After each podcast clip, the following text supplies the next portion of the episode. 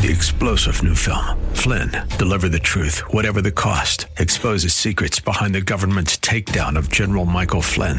Flynn knew what the intel world had been up to. He ordered the first audit of the use of contractors. This set off alarm bells. He told the truth. He was the most dangerous person for Donald Trump to hire. They had to get rid of Flynn. Flynn, deliver the truth, whatever the cost. Available now. Watch it today. Go to salemnow.com. Salemnow.com. And now back to Lifeline with Craig Roberts. Well, on today's edition of the program, we have a very special guest joining us today in studio, a longtime friend and a voice certainly familiar to the KFAX audience. Um, he hosts the program heard Monday through Friday at 7:45 p.m. right here on KFAX called Verse by Verse. And we're pleased to have with us today in studio the senior pastor of Church of the Highlands in San Bruno, Pastor Leighton Sheely. Pastor Sheely, welcome to the program. Thank you, Craig. Good to be here. This is a different experience for me because when I say welcome, Pastor Sheely, I'm used to actually looking across the table at your dear dad who uh, went home to be with the Lord in February of this year. And uh, of course, it's been no doubt a, a tremendous transition for not only Church of the Highlands and the, the, the huge shoes that you've stepped into, Phil, about a decade now since you were installed as senior pastor. Mm-hmm. Um, and of course, the, the, the footprint, the impact that this man's life and ministry has had on not only his family, his church family, and of course, radio listeners throughout all of Northern California. Daybreak broadcast continues here on KFAX weekday mornings at, at 6.30, and then a global ministry as well. And there are so many layers to the onion of the ministry of Church of the Highlands and the Sheely family that we're delighted to spend some time with you today, getting to know more about you, more about the ministry. So take us back, Pastor Leighton. The church was started by your dad right. in Daly City, clear back in 1959. That's right, October in 1959. Um, and he rented a facility that was some kind of community center that uh, had uh, parties the night before, and so he and some elders had to get up early on Sunday morning and scrub the floors and clean the bottles out and make it ready for church. I was told that the property that was used is now sitting somewhere under Freeway 280 in in Daly City, so it, it, doesn't exist anymore. And then, by the grace of God, we were able to purchase a property next to uh, Mary's Help Hospital, which is now Seton Medical Center, on top of the hill. And and uh, Dad bought some old barracks and uh, pulled them apart and put them back together as a sanctuary. And um, and that's how the church got started. It got started in, in Daly City next to Seton Medical Center. There was an amazing door that opened up in about 1970, 72 to acquire an old shopping center right. up in the Highlands area of San Bruno. Tell us that story. Uh, Portola Highlands. Uh, interesting story. Um, you know, we're a little congregation of 150, 200 people, give or take, and um, one of our elders, uh, who later became one of our pastors, Peter, was doing doing. I don't know what he was doing. He was driving or something like that. Came across this property and, and brought it home to, to Dad. It was a it was a shopping center that was on the market for 1.4 million dollars, which you know was a huge amount of money back in the 1970s, and and uh, and so um, Dad, uh, you know, checked into it to, to see if it might be something God wanted to to, to do, and and there was a whole series of miracles that took place that got us into that building.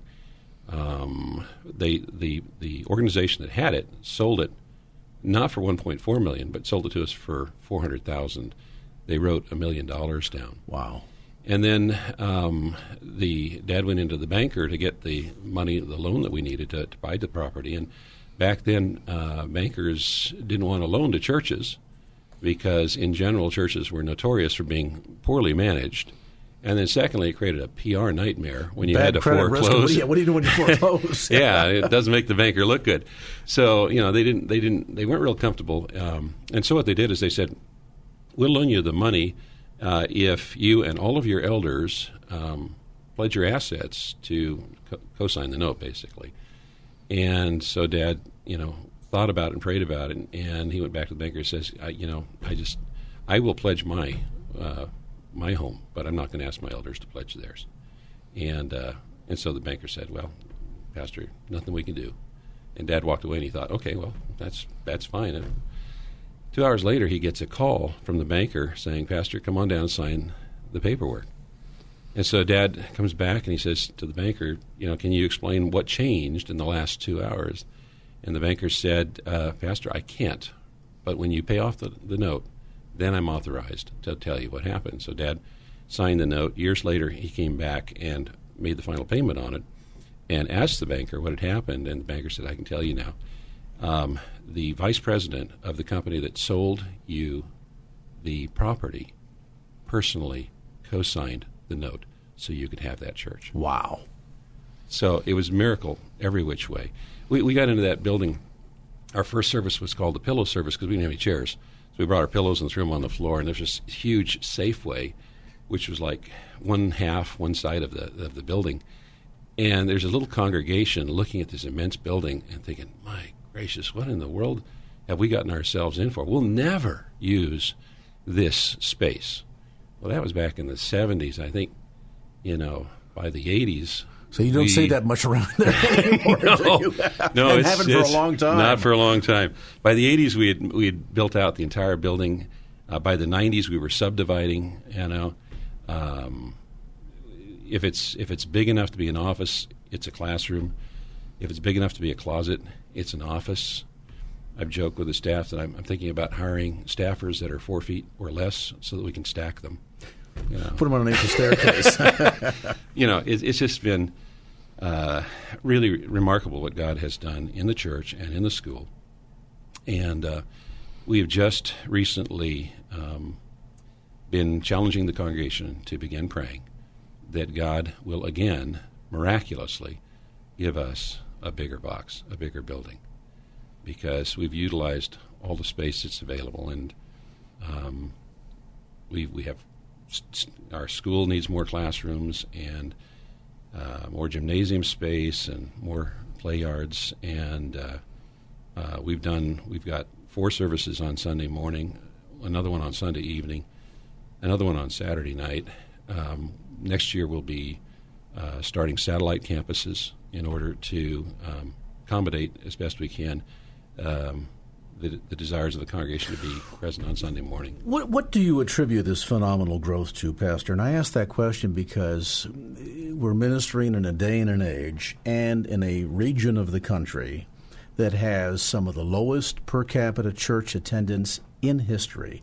Uh, in fact, I think the most recent numbers out by George Barna indicate 4% of Bay Areans ever go to church. That even includes the folks that show up at Christmas and Easter. Mm-hmm. And yet, here's Church of the Highlands experiencing this continued phenomenal growth. The school busting at the seams. You've just recently celebrated 50 years of ministry. Right. Uh, the church, as you indicate, you've gone as out as you can and as up as you can. So now it's a question of God, what do you have for us next? Right. What do you attribute this phenomenal growth to?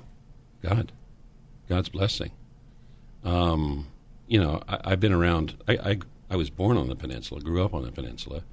I've been involved in ministry over 30 years. I've seen and met some of the great pastors that have come and given their lives on the San Francisco Peninsula uh, to the ministry, and great preachers, great pastors, um, and uh, and and I think that the, the bottom line is is, is, is it's God, and I think there's some contributing aspects to it, and that is that um, Church of the Highlands uh, really is a family. That it's um, it's a place where people can come and uh, they can be uh, transparent uh, and uh, grow in their knowledge of God, His Word, His relation, their relationship with Him. Um, that the people there really love on each other, care for each other, pray for each other, um, and um, and I think that's one of the reasons why God has blessed the church. Has a lot to do too, doesn't it, with the the bar that has been established, the standard that was set by your dad so many years ago in terms of great education programs, wonderful music program. In fact, you led the youth choir for many, many years there, going back in the day. Um, lots to offer people, and yet never a sense of entertainment going on at Church of the Highlands, but pure ministry and a high degree of integrity in the pulpit. If there was anything I appreciated about your dad, Pastor Don Sheely, was his faithfulness to preaching God's word. Some preachers these days extract one or two verses and mm-hmm. then go off on rabbit trails, and it becomes largely a reference to the Bible and then 45 minutes of insight and opinion, right. as opposed to pure exhortation and biblical preaching. Right. You think that's a big reason why Highlands has done what it's done in terms of the impact that it's had on so many lives? I think it is uh, because it's really God's Word and God's Spirit that transforms lives, and uh, and so um, we as a church, it's about God's Word. It's not about whatever the pastor opinion is about whatever the subject might be.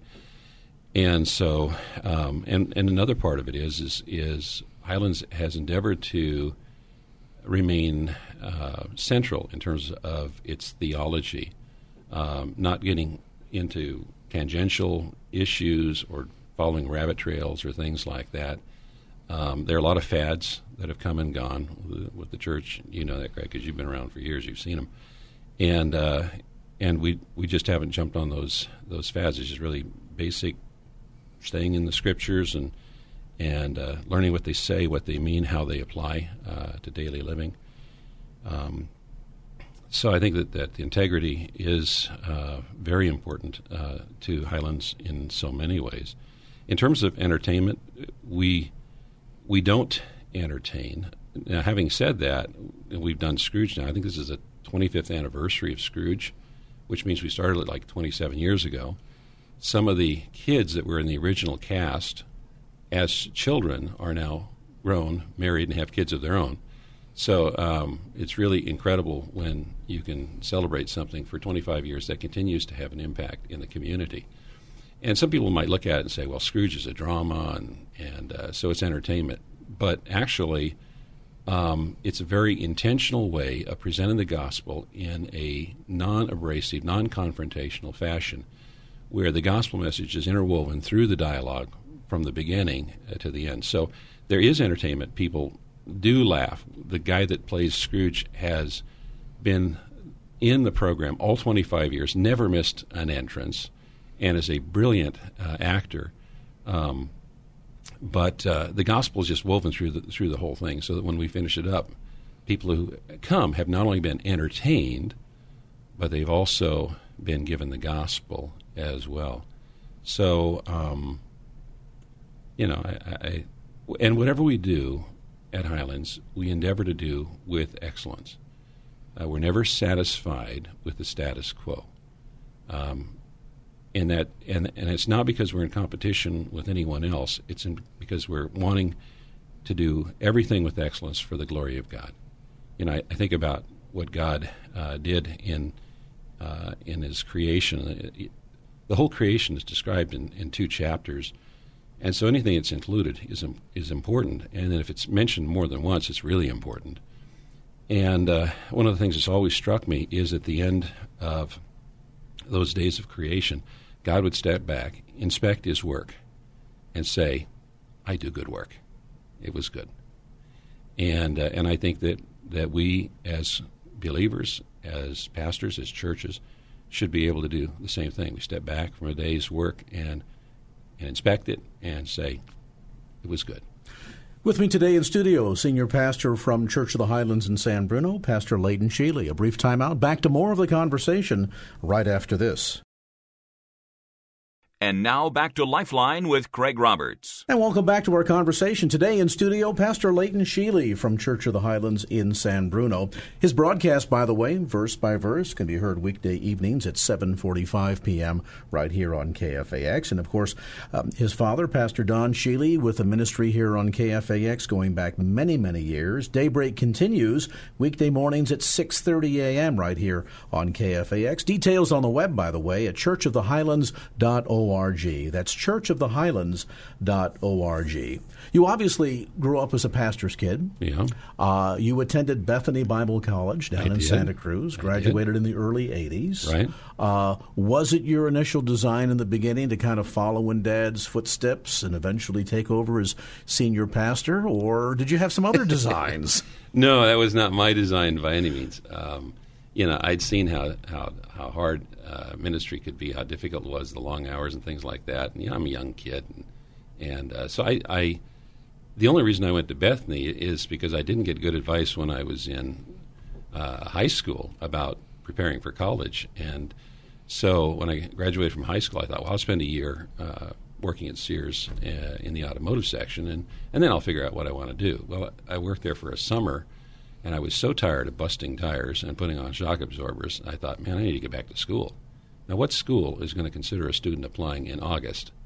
And I thought, well, you see, my dad went to Bethany and graduated. My mom went to Bethany and graduated. My mom's dad and mom went to Bethany, only then it was Glad Tidings, it was in San Francisco. I'm third generation. Maybe, maybe they'll let me in because I'm third generation and they let me in, but it was probably because they were desperate for students. and uh, and so I thought, well, I'll just go for a semester, a year, and, and you know, then I'll go to a real a real school. And turns out one, two, three, and then I graduate, and and I graduated uh, with a couple of majors, and uh, but I, I, really didn't intend to get into ministry, at least not full time. I enjoyed ministry. Um, you know, nights and weekends and stuff like that. So I was involved in our college ministry uh, initially. I went into outside sales, uh, worked for a telecommunications company. Um, it was uh, it was really an excellent education for me, working with people, uh, working with businesses. Um, the company I was with went through several cycles of good management and bad management, and so having gone through that has actually helped me later years uh, as executive pastor in not repeating the bad stuff and, and repeating the good stuff. So it was it was part of the education uh, that assisted me, you know, and I, and that's what I found is whatever I've uh, experienced in the past, gone through, and, and, so forth, helps me in the future in, in some fashion. But uh, I went from there uh, to a Christian television station, um, and uh, when I finished up, I called my dad. And I said, uh, "Hey, Dad, I'm finished up over here. Have you got any ideas of what I might do?" uh, next. And he said, Well, son, I'm going to, I want you to help me uh, start the Church Loan Corporation. Um, and uh, it was a, a division of, of, Central Bank. And uh, he said, uh, We need to get this thing started, and, and, you can come and help me. And, and uh, so he was commuting to Walnut Creek a couple of times a week to the headquarters for meetings and things like that, but was doing some work out of the church. And, and the background was his dad had years before that, tried to help churches get the finances they needed to do the building projects. Uh, to you know serve their communities, and, and, and so of course, forth. as you mentioned earlier, he'd had the experience of being told no. Yes. And while God did a miracle in the case of Church of the Highlands, as you shared in the previous segment, that isn't true for every congregation. Yeah, yeah. So uh, I got there and I set up my desk and I, you know, filled a stapler and all that kind of stuff. I walked into his office. He's on the phone. He points to a chair. I sit down. He finishes his conversation, looks at me and says, "Son, uh, I've got a problem. I, I can't hire you at the bank. Evidently, there's some kind of regulation that doesn't allow two members of the same family to, you know, work nepotism whatever. clause yeah. or something. Yeah. Mm-hmm. So uh, he said, "Well, but our uh, youth minister and his wife are being transferred uh, to north, and and uh, why don't you lead the youth choir?" And and I thought, well, I was when I was in Bethany, I I sang with the Ambassador Touring Choir and mm-hmm. Chancel Choir, and you know I loved music. I thought, well, I got nothing else to Take do, this right? till something yeah, else comes so, along. Yeah. so you know, uh, I, I got in and started leading, and uh, I was miserable, and the choir was miserable because I didn't have the first idea of what I was doing, and um, I was driving through San Francisco, and I I looked up at one of the skyscrapers, and a question went through my mind: I, I, how long would Leighton? How long would it take Leighton to build one of those things? And I started thinking about it. I thought, man, before I even get started, I, have got to learn how to be a, a, geological engineer, a structural engineer, a mechanical engineer, hydraulic engineer, electrical engineer, and I started thinking, there's no way I could even, in a lifetime, get all of those skills before I could get started on the building. Which then led to the next question: Well, how did the building get there? And um, I realized that it began with a dream and a dreamer. And the dreamer went to the architect and said, you know, the corner of this street and that street, I think it'd be a great place for an office building. And so the architect pulls out his paper and he says, you know, I've always wanted to do a pyramid, or I've always wanted to do a building with arches, or whatever. So he designs this building, and they go to the banker. The banker pulls out his pad and paper because this is before PCs, computers were you know commonplace. And he does his calculations, and, and he says, you know, if you can add two floors, you can increase, increase your profit margin X. And then when the contractor is out um, getting uh, ordering the materials, the the materials people say, you know, if you change uh, your material from what it calls for in the specifications to this material, it meets all of your specifications, all of your requirements, and it only costs three times, three quarters as much, or something like that. So everybody is doing their best to help this building get constructed and, and well constructed, and it all begins with a dream uh, and a dreamer. And then I, I, realized that that was what I was supposed to do in leading this youth choir was to to be the dreamer, not in terms of creating my own dream, but capturing God's dream for us in that in that enterprise. And so that was a really revelatory uh, experience, sitting at a light in San Francisco. Must have been a really long night, and uh, I came back the next week to the choir, and, and Dad said, "I want to meet. You, I want you to meet somebody." Uh, Nat and Dee just moved down from Washington, and they like music, and uh, I want you to get acquainted. So we sat down, and Nat introduced himself and said, "What are you working on?" I said, "Well, working on this collection of music called Dreamer." He says, "Oh, that's a great musical." I said, "Musical? I thought it was just a collection of music." He says, "No, that's the story of Joseph with the colored coat." And he said, "We just did it at the church that we were at." Well, the part of Joseph had to be done by somebody who could do high C. And he did high C. That's the part he played, and his wife played the part of Potiphar's wife. And um, and so, you know, this was an example of God bringing the resources together, like the architects mm-hmm. and uh, the bankers and the suppliers and stuff like that, to make His dream for us happen. And Marlene, who had been uh, approached on a number of occasions by my predecessor in worship ministries and had declined to participate, came to me. And Marlene says, I've been praying and I just feel like God wants me to help you do something. What are you doing that I can help? And I said, Well, we've got this musical and Dreamer. And you know, she says, Oh, great. I'd love to be the stage manager. And then she pulled in uh, Roger Lilly's wife, who's a brilliant seamstress. And so we had the best staging and the best costumes. But the story of Joseph Joseph had 10 big brothers. And I didn't have 10 guys in my youth choir. And I wasn't going to dress the girls up in drag.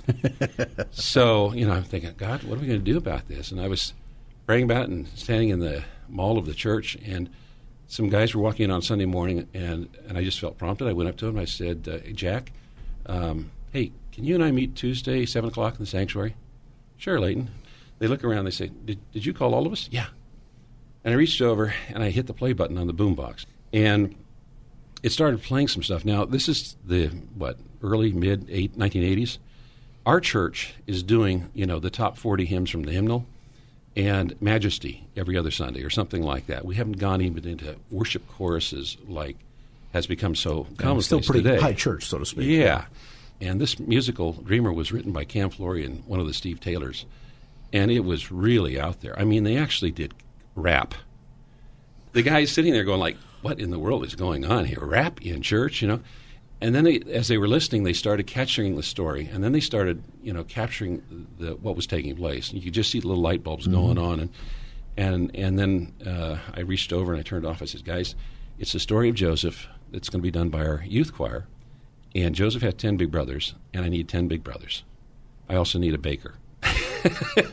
and and all of the guys stepped up, and you had these fully grown men had an absolute blast carrying around stuffed sheep, you know, with the little wheels and the dongle hanging out. And they had an absolute blast working with the kids and and putting on this production called Dreamer. And when we did the premiere at, at Highlands, it was the longest standing ovation in the history of the church. It was like I don't know, seven to eleven minutes. It was, and and uh, my dad came up after he said, "You know, son, that was exactly the way I picture that story taking place." And our music director at the church came to Dad and she announced that she would be leaving. And Dad said, "Well, who would you recommend to continue the worship ministries of Church of the Highlands?" And she says, "I I've been praying about it, and I think it's Leighton." Let me jump in for a brief moment at this point in our conversation. If you've just joined us in studio today is Pastor Leighton Sheely, Senior Pastor at Church of the Highlands of San Bruno. We'll take a brief time out, come back to more of our conversation right after this. And now back to Lifeline with Craig Roberts. Welcome back to our conversation with Pastor Leighton Sheely, Senior Pastor at Church of the Highlands in San Bruno. More information, by the way, about the church and ministry on the web at churchofthehighlands.org. You can tune in to Leighton's broadcast, verse by verse, heard weekday evenings at 7.45 p.m. right here on KFAX. His father, Pastor Donald Sheely, has a broadcast heard weekday mornings for the past 20 years on KFAX called Daybreak at 6:30 a.m. Monday through Friday. Again, more information available on the web at churchofthehighlands.org. Don't forget that Pastor Leighton Sheely will also be our featured Church of the Week speaker coming up on Sunday at 12 noon right here on KFAX.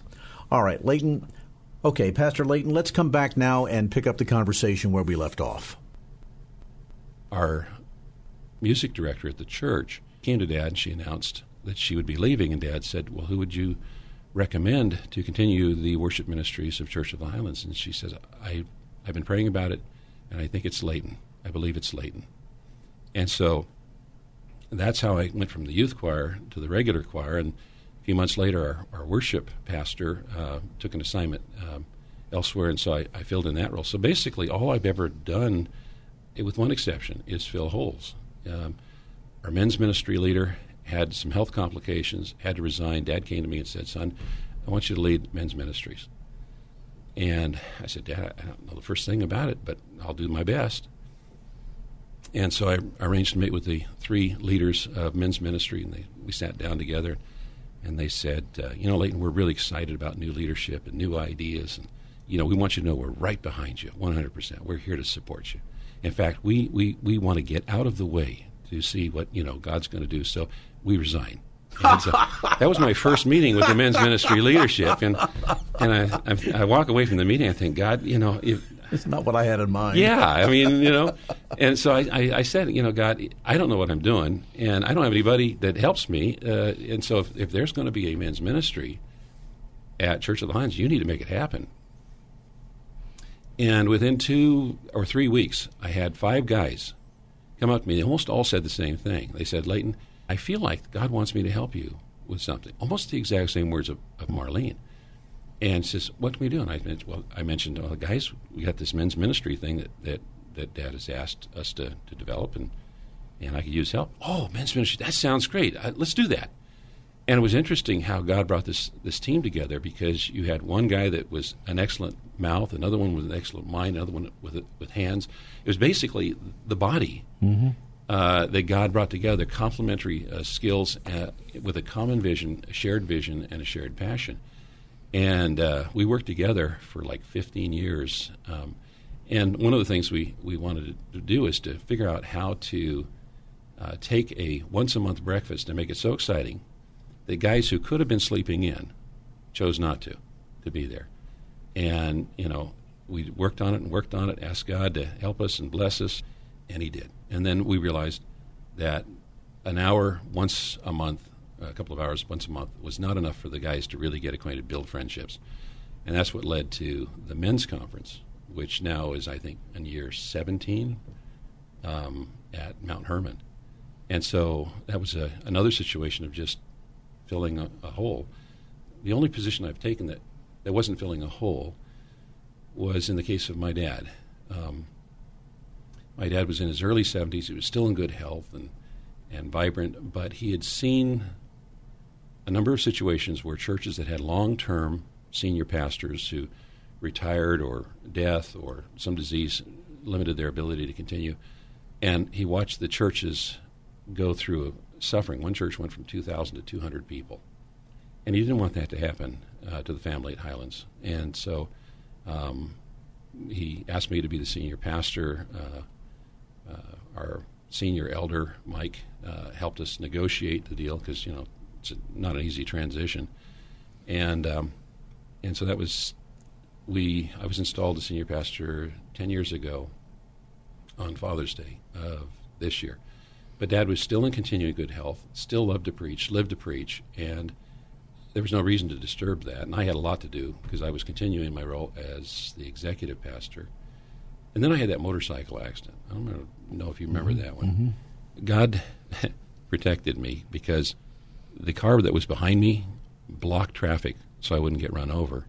And right behind that car was an empty ambulance. So how many guys fall off their motorcycle in front of their ambulance, it's right? two, two, two, two doors behind you. two doors. behind. They saw the whole thing, and and uh, so the months after that, I noticed that there were some glitches in my mental processing. I would look for words. I knew they existed. I couldn't find them.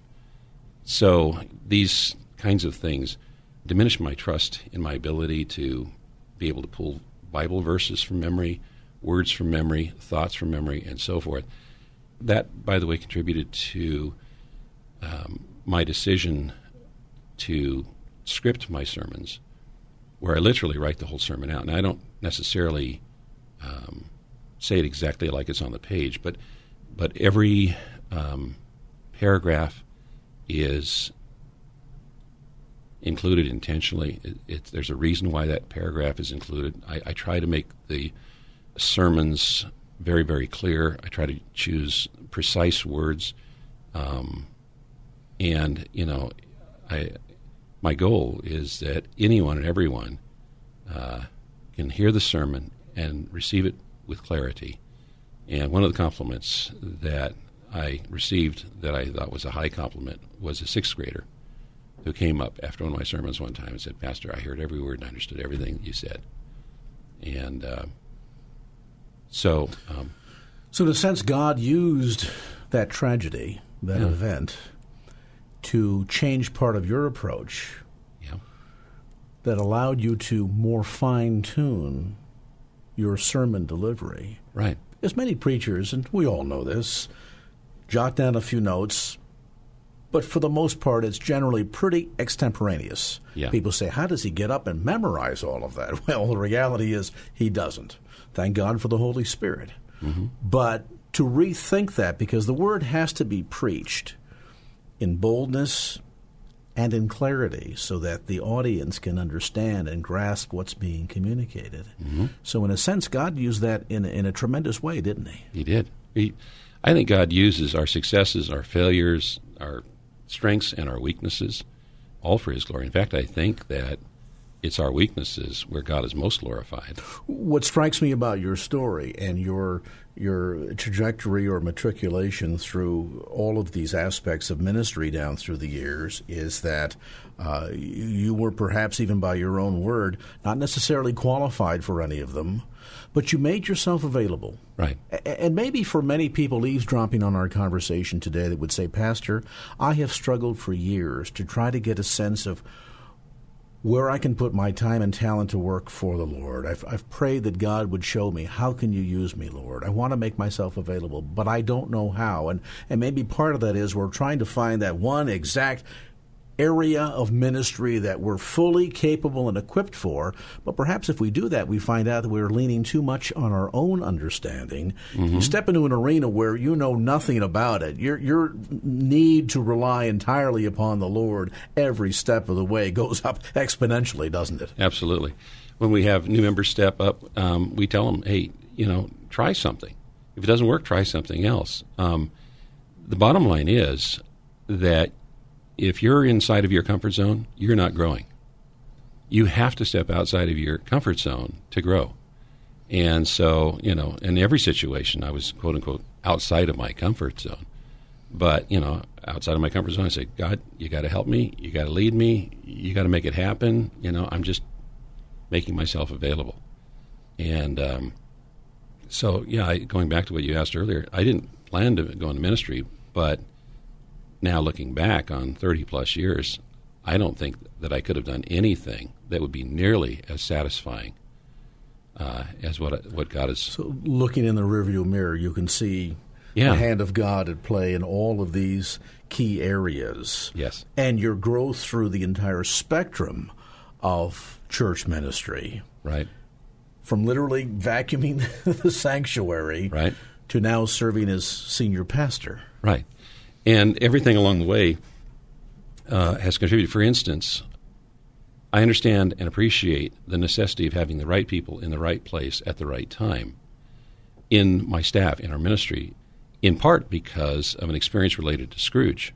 At the beginning, Marlene and I were involved in every aspect of Scrooge, but as the years went by and, and people stood up and said, Hey, Pastor, I'll take care of this. And we just didn't have to worry about that part and didn't have to worry about that part. And there was a year where I decided that I would not be involved in the casting. And that was an education because that year the casting wasn't right for Scrooge. And we had to work like 10 times harder for, for half the result than we would if the casting had been right. And uh, so the next year, I got back in, in the casting, and for the most part, I've been involved in casting ever since. But that was an education for me about the importance of getting the right people in the right place at the right time. We'll take a brief time out, come back to more of our conversation. If you've just joined us in studio today is Pastor Leighton Shealy, Senior Pastor at Church of the Highlands of San Bruno. A brief time out, back with more as Lifeline continues. And now back to Lifeline with Craig Roberts. Welcome back to our conversation with Pastor Leighton Shealy, Senior Pastor at Church of the Highlands in San Bruno. More information, by the way, about the church and ministry on the web at churchofthehighlands.org. You can tune in to Leighton's broadcast, verse by verse, heard weekday evenings at 7.45 p.m. right here on KFAX. His father, Pastor Donald Shealy, has a broadcast heard weekday mornings for the past 20 years on KFAX called Daybreak at 6:30 a.m. Monday through Friday. Again, more information available on the web at churchofthehighlands.org. Don't forget that Pastor Leighton Shealy will also be our featured Church of the Week speaker coming up on Sunday at 12 noon right here on KFAX. All right, Leighton, I'm thinking not only of your ministry at Highlands, but your two younger brothers, right. Carlton and Cabot, who have also followed in degrees of ministry at the church. Um, and uh, perhaps in all three examples, I'm struck by the idea that it was because your dad led, then pushed. Is that accurate? I, I, don't get the sense from what you've shared today or what I know of the ministry of Highlands that Pastor Don was pushing anybody to do anything, but he would lead them. And there's that that that's a subtle but important difference, is it not? Well, you know, I'm his son, so I got some pushing, you know, and so do the other boys. But um, I think when it came to ministry, you know, um, he basically gave us opportunities, and uh, and so Cabot has done exceedingly well in the ministries that he's been involved with. Uh, Carlton has done exceedingly well in the ministries that he, he's done. Uh, he's basically been the narrator or the voice of Dad's program for the 20 plus years that we've been on on the station. So, um, so you know, I think that uh, I think there was occasions when Dad would would give me a push. Um, but you know that's just part of being a son. But, but for the most part, though, you, you really have followed your own calling, and yeah. you, you've you've you've really responded to what the Lord asked you to do yes. and the opportunities that were there. I think every parent obviously wants to encourage yes. their children, but at the end of the day, though, it's really that pure heart that just simply says, "Lord, I want to be obedient to you." Right. And let me yield myself to you, as right. you began in our conversation earlier today. Uh, none of this that you're doing today was part of your bucket list or your agenda as a young man graduating right. from high school or heading into college or even graduating from college. And yet, God had the plan in mind. Right. And we hear in the Word, we hear it said all the time that God has a plan for us. Right. And perhaps the reason why some people don't see that playing out to their total satisfaction is because rather than just following God's leading, they've tried to drive God in one direction or another. Right. And I think to a great degree that has a lot to say too about the level of of the depth of our relationship with the Lord, where we have an intimate enough of a relationship to be able to surrender and say, God, I don't know. I, am not ready for this. I'm afraid of this. This intimidates me. Mm-hmm. And yet I want to be obedient to what you're calling me to do or leading me to do because I know you've got the best plan in place for me. Right. So you step out of your comfort zone by faith And not everything that you attempt is going to be successful. And you learn from both your successes and your failures. In fact, as I look back over my life, I, I think I learned a lot more from my failures than I did from my successes. So I just encourage everyone to get outside their comfort zone. Some people have a hesitancy because they want God to, to reveal the entire plan. And I think that if I would have known the, the plan that has unfolded over the years, I would have probably been intimidated to even make the first step. But just taking it step by step, and then the next step when God put it in front of me, and so forth. Now, when I look back, as you you so well described it, I, I say I see God all along the way, and um, so I, I, think that that's. Uh, I want to just encourage uh, all believers to be involved in ministry. Ephesians 4 says that God gave pastors and teachers for the equipping of the saints for service. And I think a lot of Christians think that it's the guys with the titles or the collars or whatever that are supposed to be doing ministry, when in fact, every believer should be involved in ministry. And it's the pastors and teachers who are called to equip their congregations for ministry.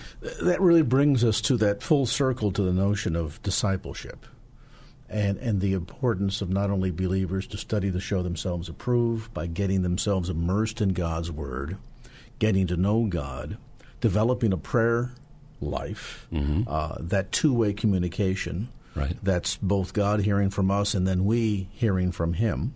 Mm-hmm and then as we grow in that relationship to be able to go out and essentially duplicate ourselves right. multiply ourselves so in that regard then as you point out you don't have to be the pastor of a church you don't have to have a radio talk show right. uh, all of us where god has planted us have the not only the opportunity but i believe the mandate to impact the lives of those around us mm-hmm.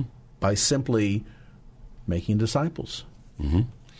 You know, I, I, this this year has been a very um, unusual year for me because of uh, my father's passing and uh, and the memorial.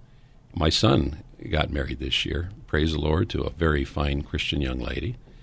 Um, but then I also have done quite a bit of extensive uh, traveling. Uh, I went to Israel for a few weeks on a study tour, and I've gone to at least I think three, maybe four uh, pastors' conferences, and one of them was back at Church of the Highlands in Alabama, a fabulous church, and so God's really doing neat things back there. And I remember uh, Pastor Chris talking about four steps. There's just four basic steps uh, for growing in our faith. The first one is to know God. Uh, the second one is to get free, uh, to overcome whatever the sin thing is that, that, that we deal with in life. And then the third one is to, you know, um, was it uh, find your purpose, Find, find whatever it is that God made you to do. And the fourth one is make a difference. Do what God calls you to do. Uh, the first one, know God, is both an event because it, it happens in a moment where all of a sudden the light bulb goes on and and everything changes because of what the Holy Spirit does. But it's also a process that leads up to that moment.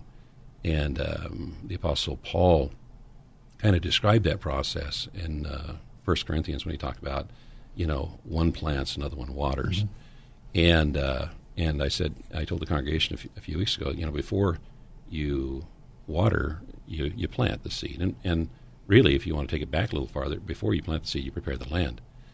And I said, if you understand this principle, um, then you understand what some of the things the Church of the Highlands does. Get acquainted with our community and let them know that we're here and that we are uh, normal, fun loving people, developing a relationship with them so that we can share the gospel with them so that they can choose whether or not they're going to receive Jesus Christ as their Lord and Savior. Part of that is the vision, the Judea, Samaria, uttermost parts of the earth perspective on the evangel, sharing the gospel.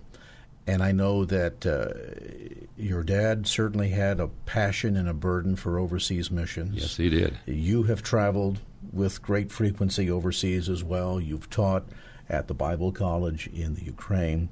Um, talk to me a bit about that perspective in terms of the impact into Samaria and the uttermost parts. Why is that important? Dad was involved extensively in missions. Um, he, back in the 50s or the 60s, he and mom and mom's dad and mom went around the world uh, doing missions work. And uh, years later, he took the director of Association of Christian Schools International uh, around the world looking for Christian schools, and that now they've become a significant part of uh, Association of Christian Schools International.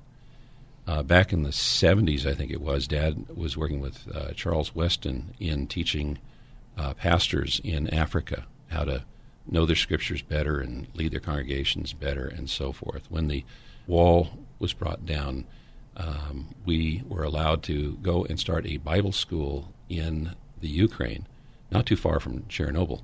St. James Bible College. St. James Bible College. And we worked with 14 denominations. We're a non denominational church, but we worked 14 denominations, uh, bringing in teachers on a rotation, preparing. Many of those students went out and have made a real impact on uh, the Ukraine in bringing the gospel and, and, uh, and developing churches uh, there. And uh, so um, Dad just had a real passion for expanding the kingdom uh, in so many different ways. Um, one of his more recent heart is helping orphans in Borneo. And uh, I think you've had Ronnie Habor here. Yes, I'm saying uh, listeners to the program will uh, certainly be familiar with that ministry, Ronnie Habor, and what's going on there in Borneo. Ronnie's been a guest on the program several times. Yeah. The vision for Church of the Highlands moving forward. You mentioned about a new building. Mm, yes. We talked about the 50th anniversary of Highlands Christian Schools and, of course, the, the tremendous impact of a Christian education that's had on the lives of, of literally thousands of students now down through the years. Where do you see God taking this ministry in the next five to ten years?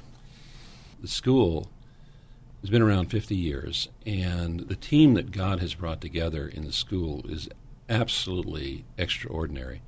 Our average eighth grader graduates post high school on standardized tests. So basically, they almost don't need to go to high school because they've already got it covered. But that you have the emotional and physical developments that need to take place. But the, the quality of our education is one of the things that is exceptional about Highlands Christian Schools. But then we also have an outstanding athletic program, and uh, we also have an outstanding arts program. Our superintendent, Dr. David Johnston, happened to be one of my mentors when I was in Bible college. I asked him to come on and help at, uh, at Highlands, and he accepted the challenge. And he's just a brilliant schoolmaster. He's also a brilliant musician as well, conductor, violinist, virtuoso. And so we now have a school orchestra with over 50 string players. How many schools have that kind of an orchestra? The public schools are in, in bad shape. They're shutting down their arts programs, their sports programs, and they're not exactly known for the outstanding academics. But what I'm saying is, is what we have is a really fabulous school we have endeavored to operate that school based solely on tuition. And so basically, there's no more space inside of our building. So we're going to be starting satellite campuses. We've already increased our worship team 300% to get ready for that and are doing some restructuring in, in our team to make that a reality. We're asking God to miraculously give us a bigger building. We are doing church plants for a slightly different reason, but we've got a, a new church that's starting up in the Sacramento area. And what we'd like to be is to grow such a strong team that we can help some of the other Christ centered Bible teaching churches in our community so that they can become even more effective at reaching the community as well. So, a real kingdom building teamwork. Almost approach. an incubator in a sense. Yeah. So, those are some of the things we perceive as what God wants us to do as a church. And so we're just endeavoring to pay attention to the opportunities that He opens up. We want to invite listeners who would like to find out more about the ministry of Church of the Highlands. A couple of easy ways to do that. Of course, you can log on to churchofthehighlands.org. That's churchofthehighlands.org. You're invited to tune in for the radio broadcast, of course, verse by verse with Pastor Leighton Shealy weekday evenings at 7:45 p.m. right here on KFAX, and Daybreak with Pastor Don Shealy weekday mornings at 6:30 a.m. right here on KFAX.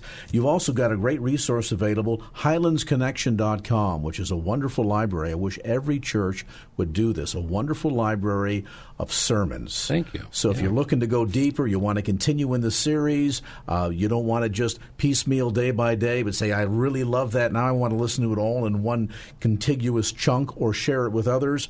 HighlandsConnection.com is a great resource. Check it out, bookmark it.